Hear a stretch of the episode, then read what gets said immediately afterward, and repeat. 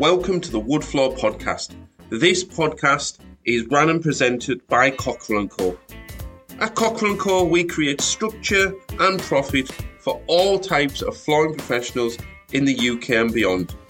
So, if you need to increase your marketing, better your financial position, hire more staff, get off the tools, open another shop, whatever it may be, please check our website at cockerillandco.co.uk. That's cockerillandco.co.uk. You will find all of the information you need and please enjoy the show. So, good afternoon and welcome to the Wood Floor podcast. I'm here today and I'm welcoming um, to the podcast Matt Elwell, who is one of the best sales closers I have ever met. He is the founder of the Elite Closing Academy. He's an international speaker and he is an author. He's on a mission to turn the sales industry upside down and create over 100 million pounds worth of additional sales for his clients. So, um, I think if there's anybody um, in the world that could help our listeners out with um, putting in place strategy for sales, this is the guy. So, um, welcome, Matt. I'm so excited to have you. I'm very excited to be here. Good. Okay, so um, I think the first thing I wanted to touch on was how um, I want to look at your background and um, why I think it's relevant for you to be on on this podcast, um, especially with the wood floor professionals that we work with. Could you introduce yourself and give us some information about where it all started for you? Yeah, firstly, um, I've got a lot in common with all of you wooden floor sales companies, salespeople.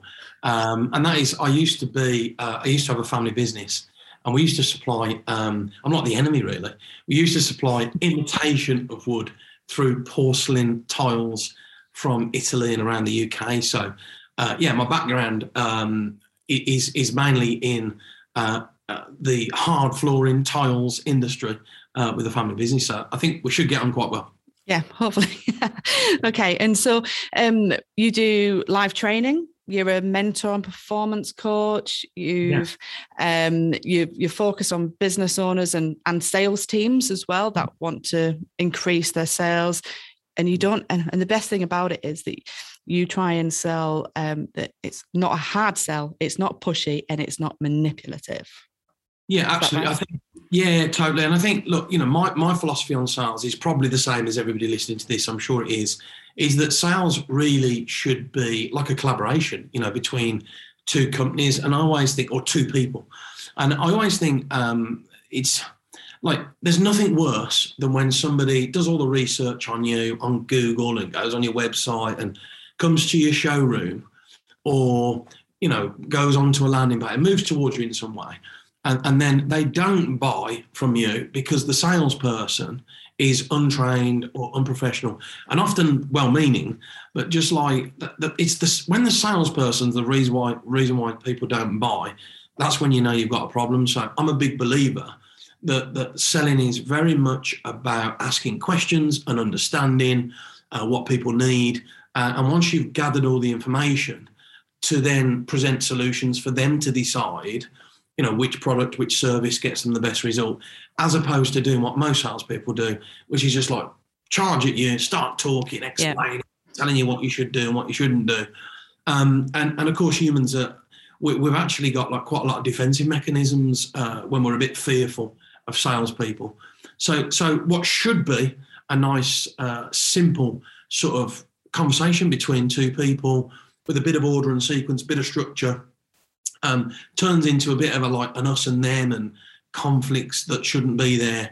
Uh, and and of course, everybody listening to this will know when this is happening because people that have come towards you yeah. say like, "Oh, can you just pop it on an email? I'll have a think about," it. and then they go away from you. So that that's kind of my over like quick summary of my philosophy on on sales. It should be more of a collaboration than than anything else.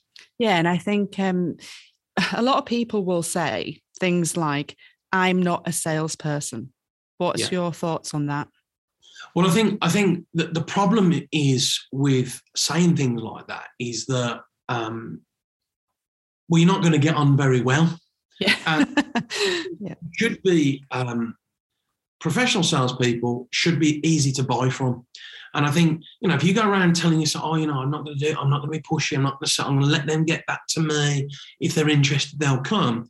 Maybe 20 years ago, when I sort of first started in retail, when there was like a lot more trust and, and stuff, maybe you get away with it. But I'm afraid nowadays that's just not going to work. And I think, like, the number one thing I believe that um, salespeople should do is to actually um, it's almost like an incantation. I mean, I have an incantation as a professional salesperson, which is I am a professional salesperson with soft spiritual energy and sharp skills. And if that sounds a bit woo woo, that's fine. You know, come up with your own.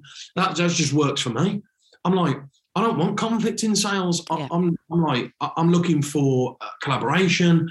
Uh, my mindset is I want the end user, the customer, to win and be successful.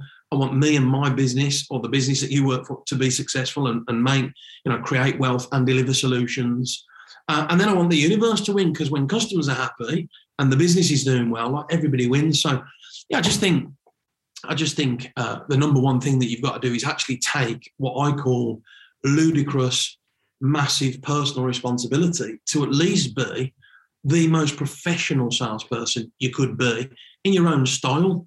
You know, you shouldn't be sounding like anybody else. You shouldn't have a funny voice, you know. Hey, just trying to sell, not trying to, not trying to sell you anything. It's just a quick call. You don't need that. You just need to be completely natural um, and just follow a professional uh, process. Look, Sarah, you know this. Yeah. My, my training company, I created it to teach people how to actually follow a repeatable system, to have some structure around sales conversations, and to actually have a sales process, and to encourage people to be really human and natural all the way through the process. And again, they never, when I started out, there, there wasn't professional training.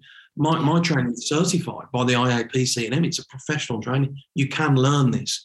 So I think if your job and career is to be a professional salesperson or to work within a company that has to sell products and services to other people, then the very least you can do is at least get serious about it.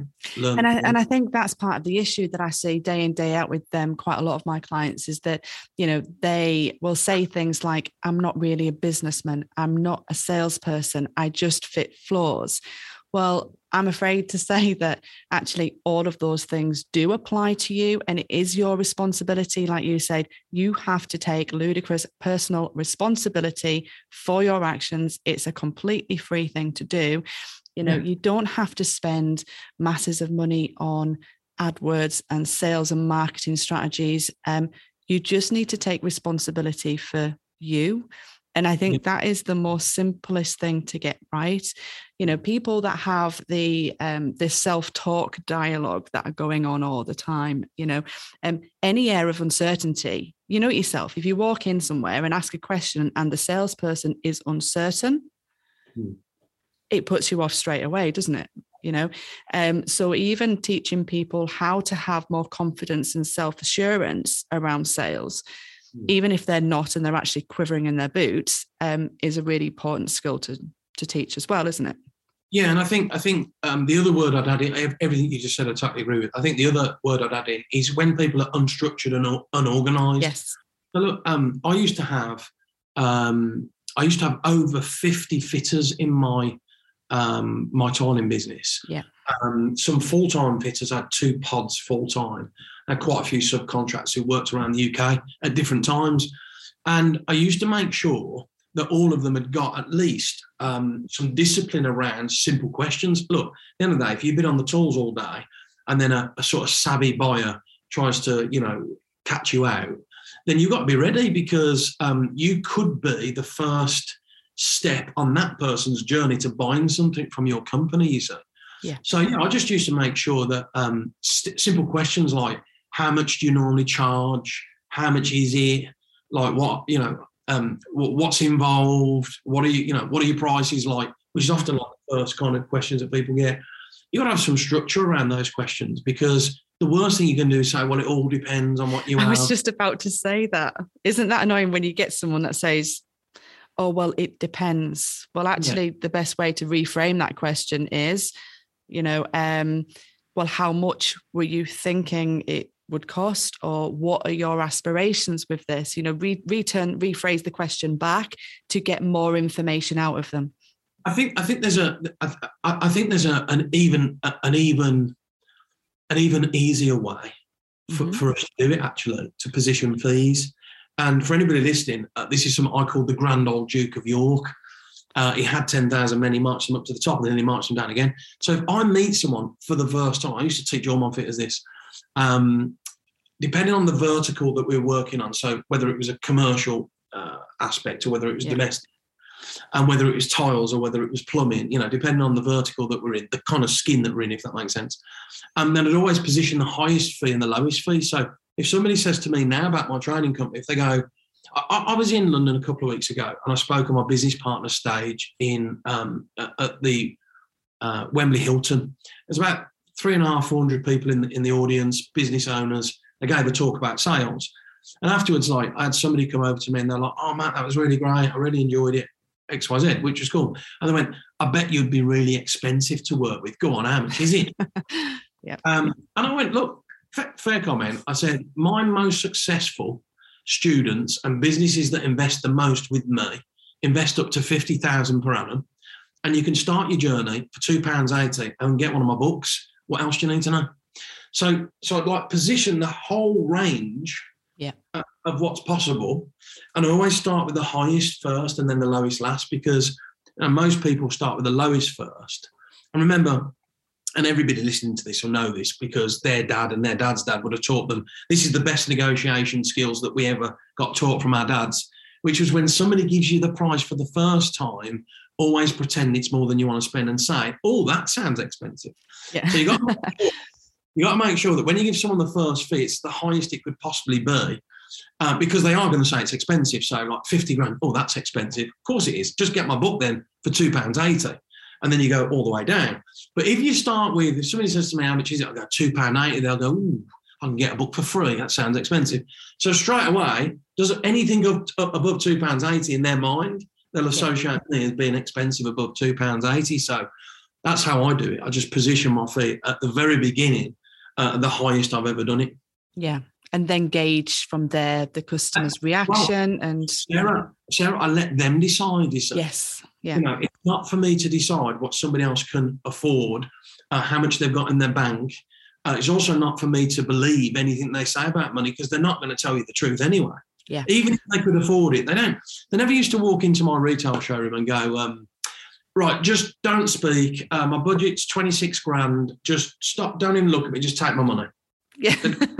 yeah. like that. There's a, you know, even if their budget was 26, oh, you know, I've got a budget of 20.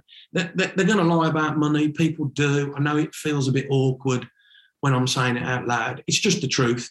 Um, nobody ever says, um, you know, if somebody says like, "Oh, I can't afford it," if you take that to be true, like you'd actually never sell anything to anybody. Yeah. Um, because that's what people say when they hear money for the first time. So again, my my team, my staff, people that work with me, are trained to expect that early on and then to move money to one side. You know, so if somebody says to me, more than want to spend, of course it's more than you want to spend, push money to one side. Other than money, give me five reasons why you'd consider making a purchase with me. You know, other than money, what are the top three or four reasons that you'd um, choose another company? What are you looking for other than money? You know, and, and I'm looking to find the value um, in in in sort of what they're looking for uh, and move money to one side as quickly as possible. But it is critical to position fees early as well. Yeah. And is that one of the first things that you should be doing? Would you recommend people should be doing on that initial sales call is try and get to the crux of that pretty quickly?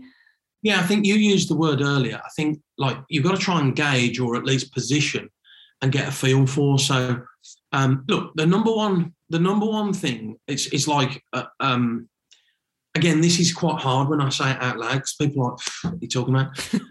um, decisions, like humans buy results, we purchase results. So um, as long as you can get someone a result and solve problems or accelerate like pleasures.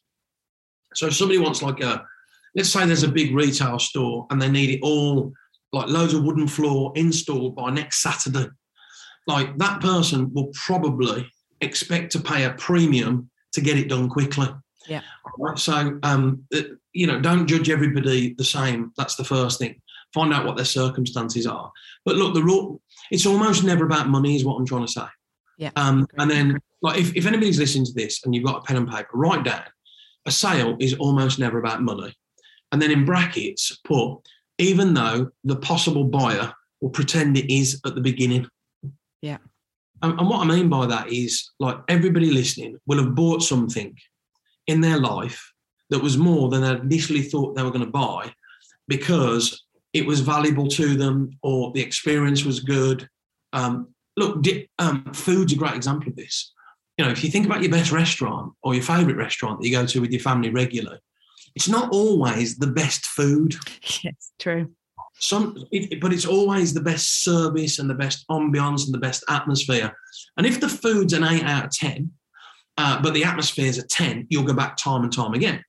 If you go to like a really posh restaurant or a really nice exclusive restaurant, and the food's a ten, but the service and ambience is a six, um, you don't go back, do you? So it's it's uh, or you don't rush back. I suppose is the way to think about it.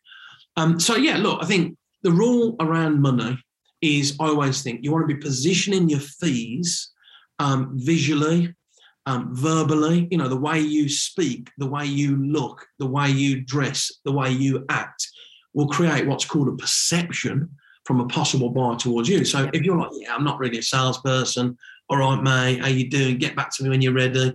I, I won't take your details. I don't want to push you. You know, it's over to you.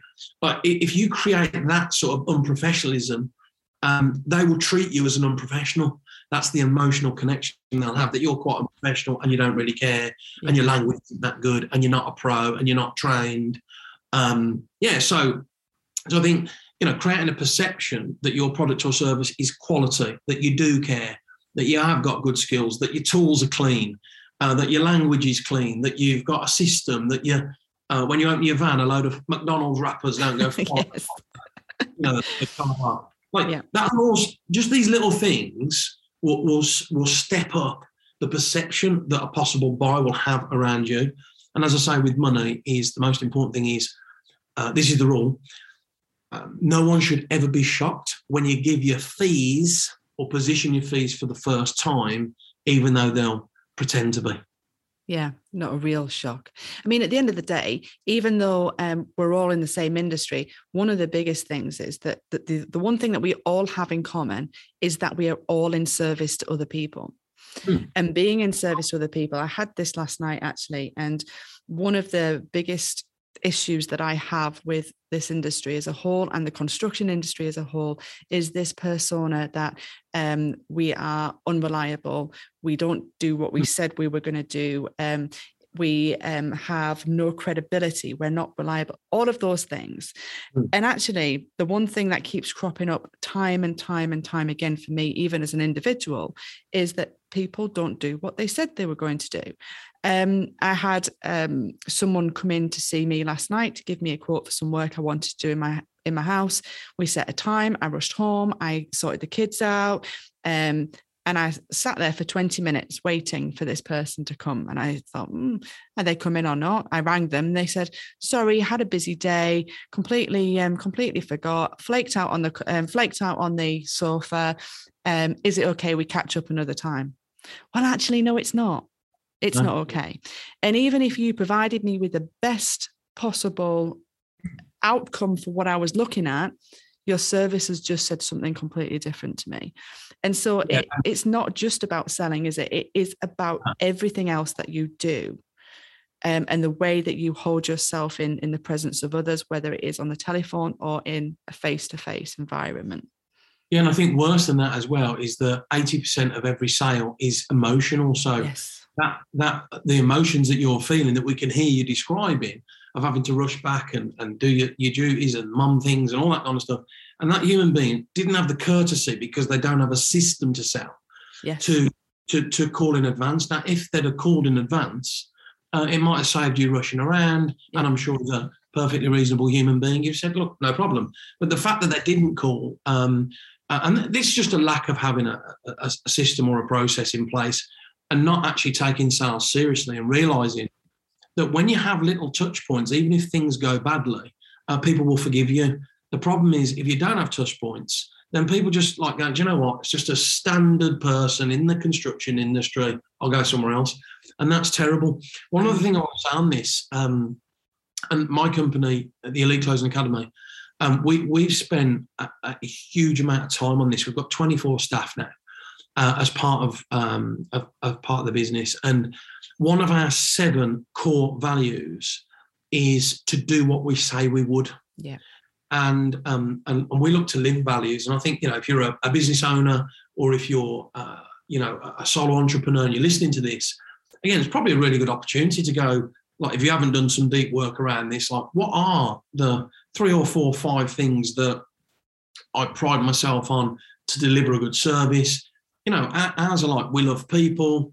You know, we're dynamic and daring. We're open and real. We get results. We do what we say we would. We've got self awareness and humility, and we bring energy and fun. You know, those are our 7 core mm-hmm. values, and and we live them. We live them, and what that means actually is like it's all cool having a value in business when things are going well. But actually, what I think the values are there for, and this goes for a sales process or for business in general, or even as a human, I think values are there for when things are not going so well. You know, what are you like when, like that, that person last night, what were they like when they uh, were meant to be somewhere that they couldn't get to on time? Well, they were crap. the answer was you know, yeah. and, and now they're going to suffer for it because um, they're never going to get your business or even the opportunity to quote you. You know, so if you if you times that by let's say that business is in business for another thirty years, um, and if that's the modus operandi, standard just let people down, and you know how much business they're going to lose, and worse, um, you know, not just how much business you're going to lose, but how many people need the service that are yeah. not going to benefit from the service. And, and also, yeah, there is a money element as well. You know, if you're that sloppy over 25, 30 years, you're going to lose millions of pounds that you could have in your have in your business and do good things with and, you know, hit goals, hit dreams, help the local community, whatever it is you're motivated by. So whilst we're on this then, in your opinion, what are the, you know, the top two biggest mistakes that um, typical salesmen make when dealing with customers face to face? Well, I think number one, uh, talk. Just they just talk too much. Um, always talking. They're always explaining. They always assume or presume to know what you think, even though they don't ask. So I think I think generally just the the sale the, the unprofessional salesman that just talks. And there's a good way of remembering this. Um, I think I, I've taught this and, and been like this for as long as I can remember. I always think great salespeople are like GPs, doctors. Like they gather information before making decisions. And by the way, one of those decisions could be from the information that I've gathered so far, like honestly, might yeah. work for you. And then you recommend somebody else. Um, you know, when when I used to have my retail showroom, I had very much like a, you know, like a what you call a construction range, then a domestic range, and then a, a sort of exclusive range. And again, you know, if I was if I was in the exclusive section with somebody who's looking for a you know a budget commercial tile, then I had to be prepared to either drop them down or lose them because you know if you serve someone and you go and visit site and you quote them and then you do another estimate and then another quote and then you're backing and forth in and then they want a breakdown of it all and then you show them the price and then they turn into a puddle and then it's like you should have just said no by gathering which bracket they're in at the beginning or at least getting a feel for it. So, and that's the first big mistake that salespeople do or do make a lot, particularly the ones that aren't trained. They're talking and explaining, uh, and they do the opposite of what a doctor does. They don't gather first. Yeah. They're making decisions uh, on your behalf without ever finding out. And I, say, I think the second big mistake is that they enter the conversations with lots of uh, preconceived ideas, presumptions, um, like really negative beliefs. Uh, they won't be able to afford it, you know, that that kind of stuff. And, and before they've even started, they've created like a whole wall of of problems, and, and none of which are proven. Um, so they sort of plug all of those fears and concerns that they've created in their brain. They plug that in as a reality, and then conversations that should be effortless and professional, just asking some powerful questions and answering and asking and stuff like that, they don't go well, you know, uh, because the salesperson is uh, uh, attracting and creating like quite a fearful. They've got a lot of hindering thoughts, and you know they use words like cheap and budget range, and you know discounts, and, and they're all words that um, they're creating themselves to to you know because they're in fear. I think they're the biggest two that I see, like globally, really. Yeah. And I think one of the things that came up recently was that um, obviously um, in the last kind of 12, 18 months, our pricing has gone up and it's gone up and up and up. And I mean, I'm still dealing with people here that have not put their labor rates up and their labor pricing up in years. Mm. And that scares the life out of me. And they don't do that because other people aren't. I mean, mm. the herd mentality around that is quite scary because, you know, they've never actually had a look at what it costs them to get up in the morning, pack their yeah. vans, go out to work. They're doing 50, 60, 70 hours a week. Um, and then then they're not actually even pricing themselves accordingly in the first place, um, which is which is scary. It, it is a big problem. And again, you know, good way of doing this is if you're listening to this and that's you, that applies to you, mm. um, then what I'd do is I'd make a list of all of your fixed costs that go out of your bank account. Just get your bank statements out. Um, and then get your bank statements from five years ago and see whether they've gone up or down. Yeah. Yeah. You know, it's gone up. Everything goes up, and, and your fees um, should be going up with it. And and again, the other thing that, that I encourage for people to look to increase is is, is how you package your offers. Yes. So you want to get away from like you know just like one off uh, one-off moments, one-off services. I want to start to look at what can you add in to the service um, that makes you, you know, even more valuable than others. I'll give you an example of this.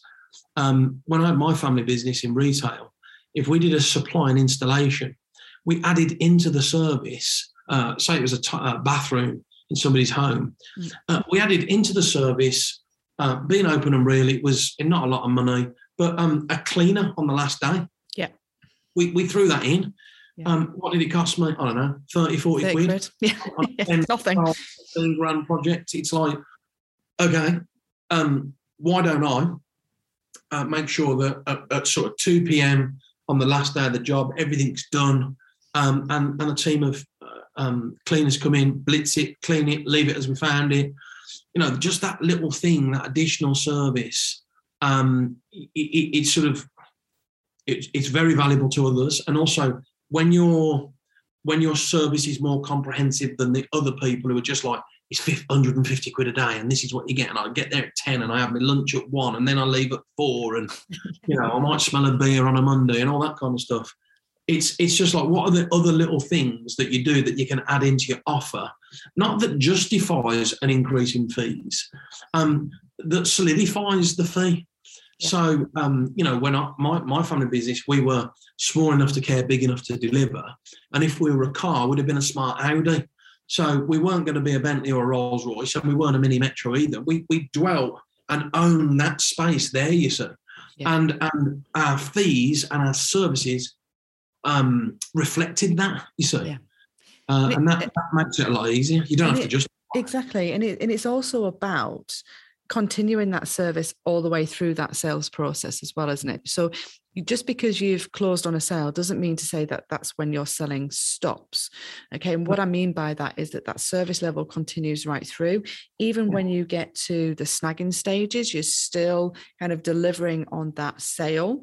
Um, mm. the sale doesn't even finish, I don't think personally, until you get to that referral bit and you've got your feedback back from your customer and you've got the next person's number that you need to call and and to to move on to your next customer. Totally. And I think um, again, you know, what I used to do is snagging is is add it in to the service. So um, when people were deciding, um, we'd have a snagging discussion at the very, very beginning before we'd even done the work. So look, hey, one of the things is we uh, fully anticipate and expect um, before we leave that there'll be little bits and pieces that we either need to tidy up or you want us to change. And as long as that's within the boundaries of what we've agreed, that's fine. If it's not, here's how that works. Um, and then what we'd do is we'd go like two or three days before the end of the job, uh, there'd be a reminder to say, hey, this is where we start to get a feel for uh, little things that you want us to change, anything you're happy about. I want to know now what all my team are here so that in the next two or three days we can get everything ticked off because at two o'clock on Friday the cleaners are coming. Yeah. You know, so I think again it's about adding it into the process and, and dealing with it early. Sarah, you, you know this because I think you've you've seen and heard some of our training. Yeah. Um, I'm a big believer that the sales process is where the hard work goes in, and that exchanging contracts closing should be easy, as should delivering the products and services should be easy because that's how you retain and grow. Yeah. Uh, exactly as you've said. You know, um, I, I'm looking for um, I'm looking for referrals and also to sell something else while I'm in somebody's house. I'm like, which other rooms are you going to be doing, and when can I get? Should I measure up next? Yeah, exactly. Yeah, yeah. Who else do you know that needs our services? It's such a powerful question. Which other rooms are you planning on doing, and when? They're really powerful questions too. I, I find it really interesting, like you, um, with with my background as well, just having that discussion about snagging. I had um, a client um, recently that um, was very very shy around having those discussions about snagging and, and what were the expectations were on completion of work and you know something had happened to skirting boards and you know it, forgot to mention about you know you might have to touch them in and, and, things or you might might have forgotten to tell them that you might rip the wallpaper and things yeah. you know the expectation is then because the client wasn't aware of it they're then disappointed at the end. They then don't tell you till you've disappeared and you uh, and then they only tell you when you've chased them for the payment two three four days later. Then there becomes a bit of a sticking point. Then it becomes a little bit sour. Then you don't have the time to go back and resolve it. And then it starts affecting your cash flow. Yeah. Yeah and so and it goes on. number one rule is never leave site before you get paid uh, and, and, and again, I used to if people are going, yeah, but I get invoices, like change change your terms and be prepared to lose some people. Um, I did, and and I used to have a third, a third, and a third, a third on on installation agreement, uh, a third the day the team uh, turned up, and a third the day the cleaners turned up. Yeah. Um, you know, I, went, I wasn't leaving until everything was snagged, and you know, I always I always think about, you know, it's just like you just got to get yourself organized and, and do it have some terms and conditions. If it's different to everybody else, that's why it'll work. People will love you for it. So, and I think I, um, I came on a course actually with of yours, Matt, and you told the story about the post-it note for snagging. So yeah. for people that I genuinely find that an awkward moment of walking a customer around a house, you yeah. said that in your business you had a post-it note, and you said the day, you know, a couple of days before, right here is my pile of post-it notes. Do me a mm-hmm. favor because I know this is uncomfortable. Yeah. Walk around the job, stick yeah. a post-it note on where anything that you are not that happy with. When my guys come in in the next couple of days we'll sort that for you and then we'll be out of your hair. Don't um, leave it's such a great idea. Don't leave it until Friday at two o'clock and then start giving it oh oh well we're not going to pay you because this and that and the other. It's like well hang on a minute. Like I'm doing another job on Monday and they're a nice family like you are. So it won't be fair if I have to ring them now and say hey we're not coming Monday because Mr. and Mrs. Smith have got a snag in this. Like you if this happens, to you, you've got to bring the snagging in a lot earlier to the sales process. Um, and again, look, uh, I think I probably said the same thing at the training. Like, you could lay a thousand tiles, right? Or you could lay a thousand floorboards, and there's one 999 are like, boom, we're happy, and there's one that's out. And then they hold all the money back against you. Oh, well, hang on a minute. It doesn't really work like that, does it? I tell you what, why don't you pay me 99% and hold the 1% back then? You know, it's like, it's true. it's like, hang on a minute. So you're happy with 999 tiles, but the one you're not happy, you're not going to pay me on one tile. Do us a favor. So again, it's like you, you've got to look at yourself first uh, and then bring the look. I always think before somebody exchange a contract or before somebody pays you, they shouldn't have any more queries or questions left. So again, build into your sales process. How do you get rid of questions so that they're effortlessly making decisions to choose you to install their wood, for example? Mm-hmm. Uh, have a process that does that. And then same once you're on site, have a process that literally gets rid like from the moment you turn up, you want to make sure that you're eliminating all the little things that might get in the way at the end. And you know, if you haven't done this yet, then a simple exercise to do yeah. is to just spend a little bit of time um, you know, in the next 24, 48 hours after listening to this podcast and go, right, on the last 10 jobs, what were the snags? And look for trends. Yeah. Look for trends and then build those trends into your process earlier. Um, you know, and, and then you'll start finding that uh, have a tick sheet. Like you could, I, I, used to say to my team, right, at the very beginning, these are the things that we're going to do every single day, and these are the things at the end of the job, like we'd expect to have been ticked off. Yeah. Running through the customer, you know, dust sheets down, done. You know, um, washing up, done. We used to wash our. I just said, never leave your mug on the side. Like, go and wash it up and put it back. Yeah. Uh, shoes off at the front door, tick. Uh, if that's what you agreed. Um, you know, wh- whatever. Like tick it off. Um, don't toss any like you know um, waste or it to somebody's rose bed. It's like yeah. fag you know, yeah, disposed, fag butts like disposed in the van. Um, whatever. Like t- tick it off. And if you don't want to show it to the customer, have a little tick list yourself. You know, tools, clean, mm-hmm. whatever. And professional salespeople do this. You know, um, my students have I've created like templates before calls, during calls, after calls. I've written about it, follow the system, tick it off. While you're having the conversation, you can tick it off. Now, I don't want anybody to be like a Dalek or anything like that. In fact, it doesn't work if you're a Dalek.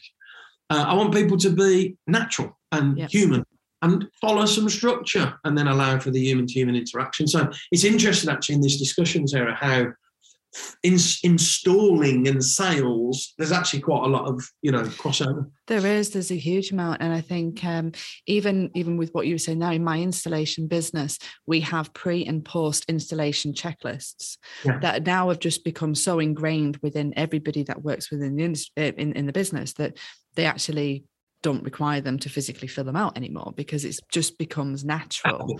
Um, but it is one of the first things that happens once we take on new members of staff or we start training teams. We go back to that again. Likewise, there's um there's a checklist in the on the back doors of the van that'll say this is where things get stacked this is what you need to do have you put your swing board out have you um you know have you remembered the cleaner all of those things and that, that's just good, great practice. And I think you know what what I do with with professional salespeople, even if they don't see themselves as professional salespeople, is to go look, have lots of little things inside a process that create some confidence in you that are repeatable. Um, you know, when somebody here's a classic, you know, when like um, you've got the job and somebody goes, um, "Oh, while you're here, could you just do that for me?" So annoying. Yeah. Like again, you, you have to have discipline around that. You have to have structure, and it's the same as in a sales conversation. People, possible buyers toss stuff in, and it's often to the untrained salesperson. They get lost, and it all gets weird and funky, and then you lose your way. And you got to have some structure. You've got to have some discipline. It's, it's yeah. all it's all transferable. You know, same thing. I agree. So, what I want to do now is just um, have a bit of a chat about um, give me some background. The Elite Closing Academy. So tell all our listeners about the Elite Closing Academy, what it is that you do, what it is that you can do for anybody that's listening here. This is yeah. your chance to plug. Well, very simply, I've got it's a training company. It's a professional sales training company um, based in the heart of England. So it's very easy to get to. And what's been fascinating to watch actually over the last three or four years since I set it up in 2018 is just how many trades business owners, tradesmen and women, um, plasterers, plumbers, electricians. Um, I've got a, um, a supply and installation bathroom company. I've got a 12 month program where I teach it all the time. I've got somebody, a bathroom installer in my program who's doing, you know, doing really, really well. So it's been interesting actually. I think as we move out of COVID season, um, you know, actually being able to professionally sell in the trades. Trades have never been so busy. There's never been so many people doing things on their homes. Um, commercial businesses are like, we had a bad time, but like people are chucking money at refurbs and getting back going again. So yeah, it's been really interesting to see just how many uh, you know big uh, trade companies and construction industry companies yeah. actually send their staff and their people to my training centre in Solihull. And you know what we teach is a formula, a framework um, that enables pretty much now. I've had well, I've sold my book in 18 countries around the world. I get messages from all kinds of different people and businesses from everywhere saying, hey, this stuff works for us as well. Um, I've got 104 different companies that I'm currently consulting in my 12 month program um, where they use my framework but put their business, their framework, their name, their words, their phrases, their statements, their industry into my framework. Yeah. So that's what I teach. I teach a framework, a sales process. Um, you know, from from the moment somebody moves towards you to the moment you're exchanging contracts, and then collaborating afterwards. And what's great about the framework is that, as I say, it's um, it's proven now to to help thousands of businesses um, to, to just repeat and follow something that, that feels conversational and natural and human uh, whilst being really effective and, and easy to learn. That's awesome. And I've got a really um, I've got a really big treat for everybody that's listening to the podcast that um, Matt's book, which is called Open with a Close, is going to be, um, you, we're going to give away a copy of this to everybody um, that goes to our website, which is cockerillandco.co.uk. We're going to put a nice link on there when the podcast goes live um, so we can get some of these books out to people. Um, I think that's a really, really um, great tool to have.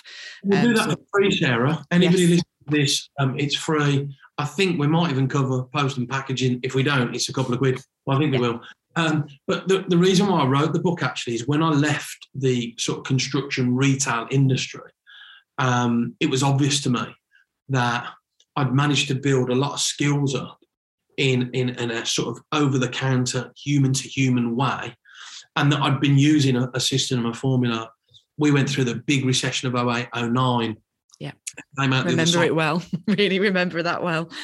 Um, sadly, didn't make it.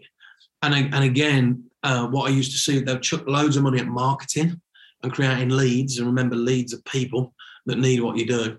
But they did. They didn't seem to be able to exchange those leads and turn them into paying customers that are happy very well. And we that was our skill. And so when I left the family business, um, I actually sold my shares in my family business 2017 and um, I wanted to follow.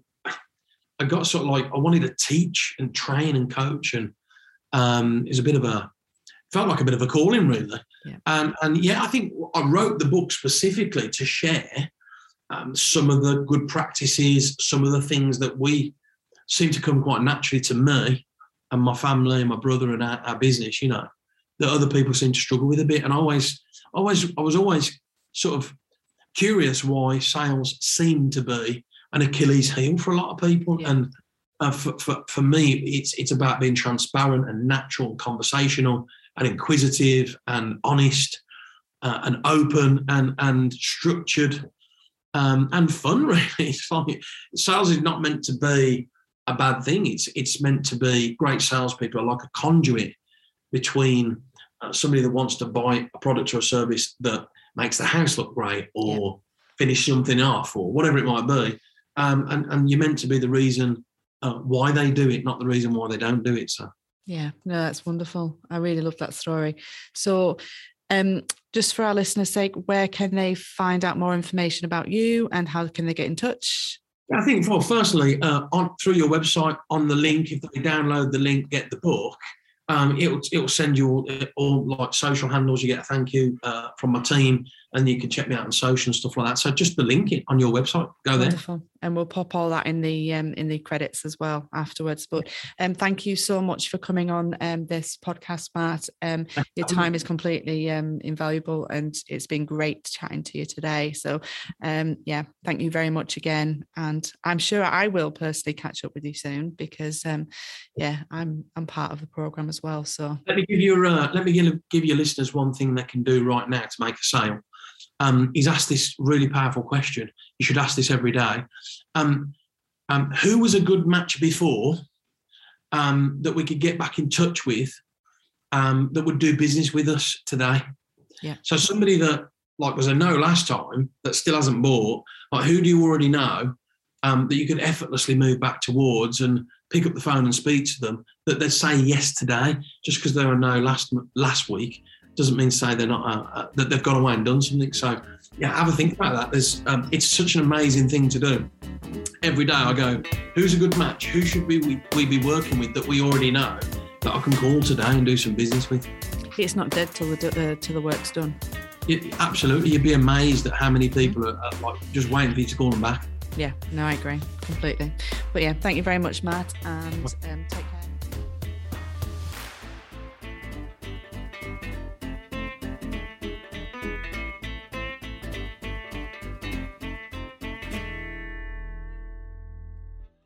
Thank you so much for listening to the Woodfloor podcast.